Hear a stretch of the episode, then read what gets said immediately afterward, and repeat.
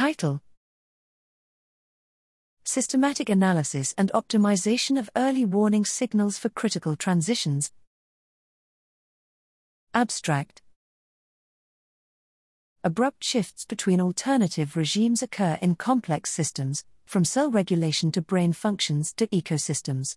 Several model free early warning signals, EWS, have been proposed to detect impending transitions, but failure or poor performance in some systems have called for better investigation of their generic applicability.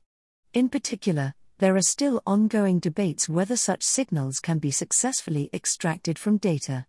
In this work, we systematically investigate properties and performance of dynamical EWS in different deteriorating conditions, and we propose an optimized combination to trigger warnings as early as possible, eventually verified on experimental data.